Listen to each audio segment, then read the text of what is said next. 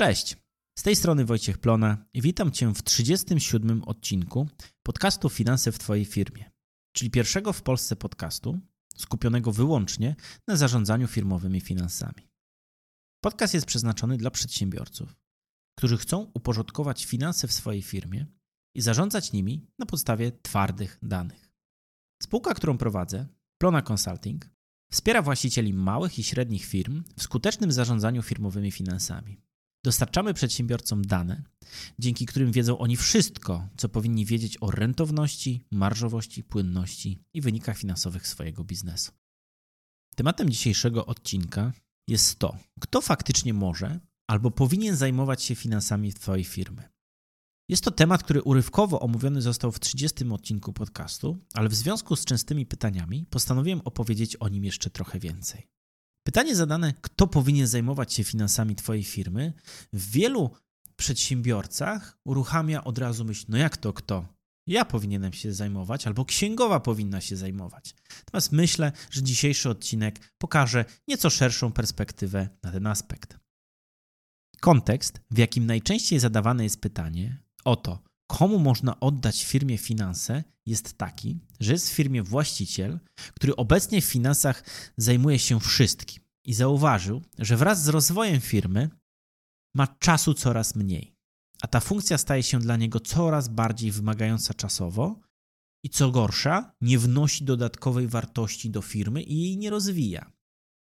Przychodzi taki moment, że właściciel zauważa, że sama bieżąca praca w, związana z finansami, czyli wykonywanie przelewów czy przekazywanie faktur, zajmuje tu w trakcie miesiąca kilka dni. Jeżeli zatem jesteś w podobnej sytuacji i czujesz, że te finanse są dla ciebie zbyt absorbujące i chciałbyś je komuś oddać i szukasz na to koncepcji, to jestem przekonany, że ten odcinek jest właśnie dla ciebie. Jak być może kojarzysz z poprzednich odcinków, do tego zagadnienia rekomenduję podejść ze strony procesu. Zamiast wychodzić od tego, co to może być za osoba, warto zacząć od pomyślenia o tym, co w naszych finansach musi się dziać i jakie są do tego potrzebne kompetencje. Więc zacznijmy od tego, że finanse to taki system, który składa się z dwóch obszarów: pracy operacyjnej, czyli tego, że ktoś musi faktycznie dbać o obieg dokumentów, wykonywać przelewy i zajmować się tego typu kwestiami, a z drugiej strony tej części analitycznej, którą dalej można rozbić na ewidencję danych, czyli to, jakie dane finansowe są zbierane. Tu można, to, to też jest często powiązane z tą kwestią operacyjną. Następnie przetwarzanie, czyli skąd i w jakiej formie my te dane będziemy brać, jak będziemy je ze sobą łączyć. Analizowanie, czyli co będziemy robić z tymi danymi po zebraniu, co chcemy z nich wyciągnąć i jak to zrobimy. Odpowiednią wizualizację, nie zawsze to występuje, ale mimo wszystko, czyli jak pokażemy zwizualizowane wyniki analiz. Następnie wyciąganie wniosków, czyli kto i w jakim cyklu będzie przeglądał analizy oraz wyciągał z nich wnioski a następnie podejmowanie decyzji, czyli kto będzie na ich podstawie podejmować te decyzje, kto może je podejmować, a kto ich właśnie nie powinien podejmować. I w ramach tego całego procesu w pewnych momentach jest wymagana różna wiedza finansowa. Więc przykładowo, nie możemy założyć, że nasza asystentka będzie w stanie stworzyć dobre, wiarygodne Excel. Niektórzy asystenci lub asystentki, które miały z tym styczność, pewnie lepiej lub gorzej sobie z tym poradzą. Natomiast z mojej perspektywy jest to tak istotna kwestia, że podrzucanie asystentom do zrobienia tego typu pracy bez wiedzy finansowej jest dużym, dużym ryzykiem. Dlatego właśnie zaraz przejdę przez poszczególne etapy tego procesu finansowego i opowiem trochę o tym, jak można to zorganizować. I tak zaczynając od części analitycznej. Pierwsza rzecz to jest kwestia ewidencji, czyli jak dane finansowe są zbierane. To jest etap, kiedy trzeba wrzucić fakturę do systemu obiegu dokumentów, jeżeli takowy funkcjonuje. I teraz zawsze funkcjonuje jakiś obieg dokumentów.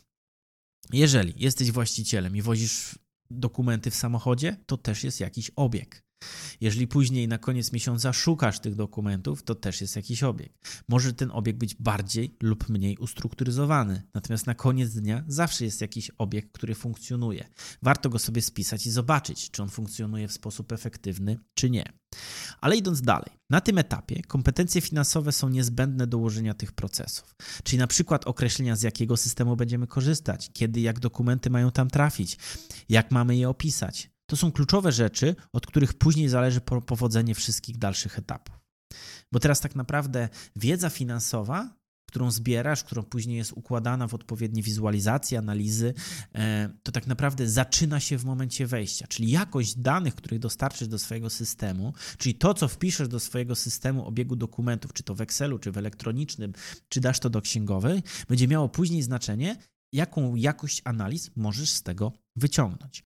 Natomiast później, do samej realizacji tych procesów, wystarczy najczęściej podstawowe przeszkolenie z okazjonalnym wsparciem merytorycznym. Czyli podsumowując, żeby to ułożyć, potrzebujesz kompetencji często finansowych albo procesowych, żeby wiedzieć, jakie dane musisz na samym początku procesu zasilać swój system, czyli ewidencjonować. Natomiast później, jeżeli zostanie to już ułożone, to bez problemu może to robić osoba, która nie ma zaawansowanej wiedzy finansowej, a często to też mogą robić osoby operacyjne. No bo teraz zastanów się, jeżeli masz sytuację, w której masz budowę, jesteśmy w firmie usługowej, w firmie budowlanej, jeżeli jest kierownik budowy, i on jest przydzielony do konkretnej budowy, to on dokładnie wie, za co jest ten materiał, za jaki etap na, na, co, na jaką to jest budowę i on najszybciej zewidencjonuje to w odpowiedni sposób, a nie na przykład księgowa, która dostaje 30 podobnych faktur i się zastanawia, czy ta faktura dotyczy tej czy innej budowy, czy te, tego czy innego zlecenia. Kolejny etap to jest przetwarzanie. Ten etap, kiedy na przykład dokonujemy eksportów do baz danych i zbieramy je w jednym miejscu i sprawdzamy, czy są opisane, czy nie są podwójne, czy zgadzają się z księgowością. Tutaj, podobnie jak poprzednio, wiedza finansowa jest niezbędna, na przykład do budowania takiego modelu finansowego, do którego będziemy podklejać dane oraz tworzenia procesów. Na przykład, jak weryfikować ich poprawność. A potem na etapie realizacji ta zaawansowana wiedza znów nie jest warunkiem koniecznym. Nieraz w mojej karierze zdarzyło mi się, że budowałem modele, pokazywałem w jaki sposób należy je aktualizować, czyli budowałem, budowałem bazy danych, później ten, pod te bazy danych podpinałem konkretne analizy, wizualizowałem to. Wszystko to co, to, to, to, co robiłem, wymagało wiedzy finansowej, Natomiast później, jak już uczyłem osoby w organizacji to robić, to kończyło się na tym, że one nie mają jakiejś mega zaawansowanej wiedzy finansowej, ale potrafiły zaktualizować model, czyli potrafiły przebyć drogę od strony księgowej, czy tam powiedzmy ewidencyjnej, do, do momentu, do którego zaraz przejdziemy, do analiz, czyli potrafiły przetworzyć te dane, zaktualizować model, zaktualizować tabelki analizy, które są realizowane. I teraz to, co jest ważne, że do aktualizowania takiego modelu nie zawsze potrzebna jest wiedza finansowa, natomiast idąc dalej, na tym etapie warto zweryfikować, czy mamy odpowiednie dane. Czy na przykład nasze dane się w jakiś sposób nie powtarzają, nie mają błędów, one nie są źle opisane. Więc tutaj warto też zrobić taką checklistę, która pozwoli zweryfikować takie punkty, w którym czy dana osoba, która nie ma wiedzy finansowej albo nie ma zaawansowanej wiedzy, wiedzy finansowej, jak przejdzie sobie punkty konkretne, co należy sprawdzić, to jest duże prawdopodobieństwo, że z biegiem czasu, jeżeli zrobi to ileś razy, to będzie robiła to w sposób poprawny. I teraz idąc dalej, mamy etap analizowania, czyli wyciągania esencji z danych. I znów nie ma niespodzianki, bo jeżeli mamy zbudowany dobry model, dobre narzędzia, przykładowy arkusz w Excelu i właściwe określone wskaźniki efektywności, to wszystko zbudowane przez osobę, która miała wiedzę merytoryczną, to ten etap w dużej mierze odbywa się już bez ingerencji użytkownika. Zakładając oczywiście, że w tym momencie nie chcemy na przykład dodać jakiejś dodatkowej analizy do naszego pliku, bo wtedy znów proste przeczytanie kilku wzorów w internecie prawdopodobnie nie wystarczy. Czyli można powiedzieć, jeżeli mamy zbudowane pewną analizę, to sposób jej aktualizacji analizy można się tego nauczyć, bo jeżeli dostajemy informacje na temat, jaka jest marża i czy ona wzrosła, czy spadła i dlaczego ona wzrosła i spadła, no to można w pewien sposób ustandaryzować i pokazać, czyli na przykład jak rośnie nam marża, to jest zielone zielone, jeżeli spada to czerwone, jeżeli skład, ros, rosną przychody, no to na zielono, jeżeli rosną składowe marży e, w ujęciu na przykład procentowym, to też należy, to też na, na, na czerwono na przykład nam się zapali. Więc tutaj można zautomatyzować, pewne rzeczy nie tyle co zautomatyzować, ale jakby w bardzo prosty sposób można to tak zwizualizować, co pozwoli nam od razu patrzeć, czy idziemy w dobrą, czy, czy, czy w złą stronę. Natomiast z drugiej strony, często jest tak, że ktoś patrzy, że osoba zarządzająca patrzy na te analizy, czy tam analityk patrzy na te analizy i mówi, kurczę, muszę dorobić coś jeszcze. Są jeszcze jakieś aspekty, gdzie na przykład mam poziom, powiedzmy, analizujemy sobie źródła, źródła przychodów albo przychody po linii biznesowej, no ale musimy wejść jeszcze głębiej, więc potrzebujemy dodatkowych analiz, które tak naprawdę zaczynają nam proces od nowa, że ktoś kto zna dane, wie w jaki sposób są przetwarzane, ma wiedzę finansową, zna proces, siada, układa i później przekazuje to do osoby, która faktycznie może realizować ten proces. Następnie pojawia się etap wizualizacji, pokazywania wyników analiz w zrozumiały sposób. Znam bardzo małą grupę przedsiębiorców, którzy wolą tabelki od wykresów. Mamy taki raport na stronie plonaconsulting.pl, który można pobrać i często przedsiębiorcy do nas przychodzą i mówią, ja chcę taki raport w firmie. To jest oczywiście zrobione w taki sposób, że to jest pewien etap dużej pracy. Żeby mieć taki raport, to trzeba to wypracować. Te wszystkie etapy wcześniej, one muszą się, się zadziać. Natomiast to, co najbardziej trafia do ciebie przedsiębiorca, czy do ciebie słuchaczu, to jest to, że masz to zwizualizowane że w prosty sposób, że patrzysz i widzisz od razu, czy to trendy, czy to, co się dzieje, czy jest dobrze, czy jest źle, ponieważ nie oszukujmy się, jest to bardziej przystępna forma dla ciebie z jednej strony, a z drugiej strony szybko możesz pozyskiwać informacje. Natomiast twój procesor, który jest w twojej głowie, jeżeli jesteś w stanie dostać tą informację w przystępny sposób, bardzo szybko wygeneruje konkretne działania, które pozwolą albo polepszyć wyniki, albo ograniczyć pewne straty, albo zidentyfikować ryzyka, które mogą się zadziać. No i w końcu dwa końcowe etapy, które w mojej ocenie muszą być po pierwsze przy ośrodku decyzyjnym i warto, aby ktoś, kto podejmuje tą decyzję, miał też wsparcie osoby merytorycznej finansowo, żeby mógł w prosty sposób odbić myśli. Czyli wyciąganie wniosków i podejmowanie decyzji w których wiedza finansowa jest praktycznie niezbędna, chociażby na podstawowym poziomie. I tutaj powiem Ci, że omawianie danych finansowych z klientami w naszych projektach to jest zawsze jeden z najciekawszych etapów wszystkich projektów w formie zewnętrznego dyrektora finansowego. Jak się okazuje, bardzo wielu naszych klientów przy pierwszych kilku spotkaniach z omówieniem danych widzi w tych samych danych i w tych samych wykresach zupełnie inne informacje niż nasi dyrektorzy finansowi.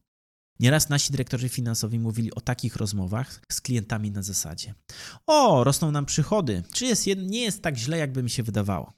Na co dyrektor finansowy odpowiada: Tak, drogi kliencie, przychody rosną, ale zwróć uwagę, proszę, że mocno spada marża. Że musisz tak naprawdę dużo więcej tego zrobić, żeby osiągnąć te same wyniki.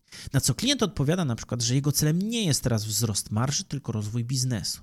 Nie wiedząc na przykład, że jest pewna granica marży, poniżej której ten rozwój, który jest jego celem, będzie spowolniony. Bo na przykład nie będzie w firmie już tyle pieniędzy na ciekawe akcje marketingowe. Wracając natomiast do naszego głównego wątku, to jak widzisz, jest wiele obszarów, gdzie po odpowiednim poukładaniu można je oddać osobie, która niekoniecznie ma te finansowe kompetencje. I do tego całego zestawu można jeszcze dodać te wszystkie kwestie operacyjne. Czyli fakturowanie, obsługę dokumentów, robienie przelewów, całą tą część finansów, której przedsiębiorcy zazwyczaj nie lubią. A okazuje się, że są ludzie, którym wykonywanie takich powtarzalnych czynności sprawia naprawdę przyjemność. I teraz pytanie: Komu w takim razie można oddać te obszary, które nie wymagają wiedzy finansowej? Załóżmy sytuację, w której już masz dobre procesy oraz użyteczne, wiarygodne narzędzia, które są w miarę proste do uzupełnienia, zbudowane czy to przez ciebie, czy przez zewnętrznego dyrektora finansowego. Czy jeszcze innym sposobem i szukasz osoby, która ma te kilka obszarów przejąć. Kto, kogo powinieneś do tego szukać? Oczywiście nie ma na to jednej prostej odpowiedzi, natomiast ogólna zasada jest taka, że w mniejszych firmach może to być osoba, która ma już pewne inne obowiązki, przykład asystent czy asystentka. Znam też firmy, które w tej kwestii wspierają się wirtualną asystentką. A z drugiej strony może to być specjalista czy specjalistka do spraw administracji, która oprócz finansów ma też pod sobą przykład kwestie takie jak zawieranie umów i dbanie o dokumentację.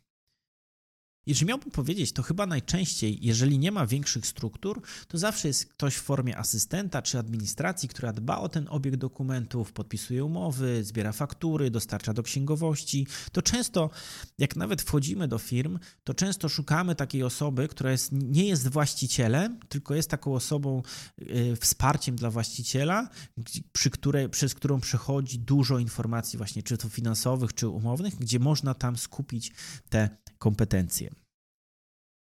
Z drugiej strony warto pamiętać, że im większa firma, im więcej pojawia się tych dokumentów i im więcej transakcji, tym ten obszar będzie bardziej czasochłonny. I przychodzi taki moment, kiedy warto mieć do tego obszaru finansów dedykowaną osobę. Oczywiście to może być osoba dedykowana tylko do faktur, do wystawiania faktur, do rozliczania faktur, czy do przekazywania do księgowości, czy dbanie o obieg dokumentów. To w zależności, jak jest to poukładane. To może być taką specjalistą do, y, specjalista do spraw finansów lub osoba, która już jest na późniejszym etapie, czyli ma te kompetencje, menadżer do spraw finansów. Załóżmy, że ten wybór jest już za tobą. Niezależnie od tego, kto to ma być, istotne jest to, żeby ta osoba dobrze wiedziała, co ma robić i jaka jest jej rola. I żebyś też ty pamiętał o tym, co należy i nie należy do kompetencji tej osoby. Spójrz na całość systemu finansowego jako pewną układankę że z jednej strony, jak już rozrysujesz sobie ten proces i wiesz, co, gdzie musisz robić, to z drugiej strony możesz dobierać do odpowiedniego części procesu kompetencje. Czyli jeżeli masz dużo kwestii ewidencyjnych, to mogą robić to twoi ludzie operacyjni albo twoje wsparcie administracyjne lub wsparcie asystenckie. Jeżeli w pewnym momencie potrzebujesz wiedzy finansowej, to możesz mieć albo osobę w środku, albo możesz wykorzystywać e, zewnętrznych dyrektorów finansowych lub kontrolerów finansowych.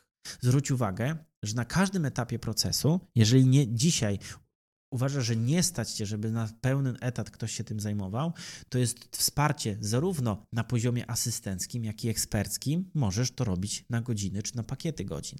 Więc to jest dość mocno wygodne, że ten proces możesz sobie ułożyć pod jego efektywność i korzystać per czas poświęcony czy per, per efekt, a nie musisz budować rozległych struktur. Tutaj mam też kilka innych wskazówek. Przede wszystkim pamiętaj, że nowy pracownik nie nauczy się procesów przez osmozę. I pamiętaj, w momencie, kiedy Twój asystent dostanie dostęp do systemu, to nie jest równoznaczne z tym, jakby ktoś mu wgrał oprogramowanie, które pozwala od razu z niego korzystać. To Twoją rolą jest wdrożyć, pokazać i nauczyć jak wykonywać te czynności, na których ci zależy. I teraz to może być Twoją rolą albo Twoją odpowiedzialnością, bo możesz to być bezpośredni Twój podwładny, tak, któremu Ty musisz powiedzieć, albo to może być osoba, która przyjmuje obowiązki i ją wdroży, natomiast odpowiedzialność za to, że faktycznie ta osoba nowa zostanie nauczona, to musisz wziąć to na siebie i albo swoim czasem, albo in, czasem innych osób musisz o to zadbać. To można oczywiście zrobić na wiele sposobów. Ale jeżeli mówimy chociażby o uzupełnianiu modelu finansowego, można nagrać do tego modelu instrukcję wideo, która ułatwi wdrożenie nowego pracownika do jego obsługi. Dodatkowo można sporządzić checklistę, która tym bardziej ułatwi pracownikowi sprawdzanie własnej pracy. Niezależnie od metody, kluczowe jest to, żeby wziąć odpowiedzialność za to, żeby wdrożyć pracownika w te działania. Po drugie, pamiętaj, że pracownik bez wiedzy finansowej odpowiada za wykonanie procesu, a nie jego układanie czy rozwój. Więc jeżeli potrzebujesz w swoim modelu finansowym nowej zakładki, to nie zakładaj, że specjalista do spraw administracji poprawnie go wykona. Tylko dlatego, że dobrze zna model, że potrafi się po nim poruszać. Oczywiście może być tak, ale nie musi i najczęściej tego typu rozwiązania po prostu się nie sprawdzają. I ostatnia wskazówka. Wiem, że jest wielu właścicieli firm, którzy mają pewną obawę przed oddawaniem tego obszaru komuś innemu.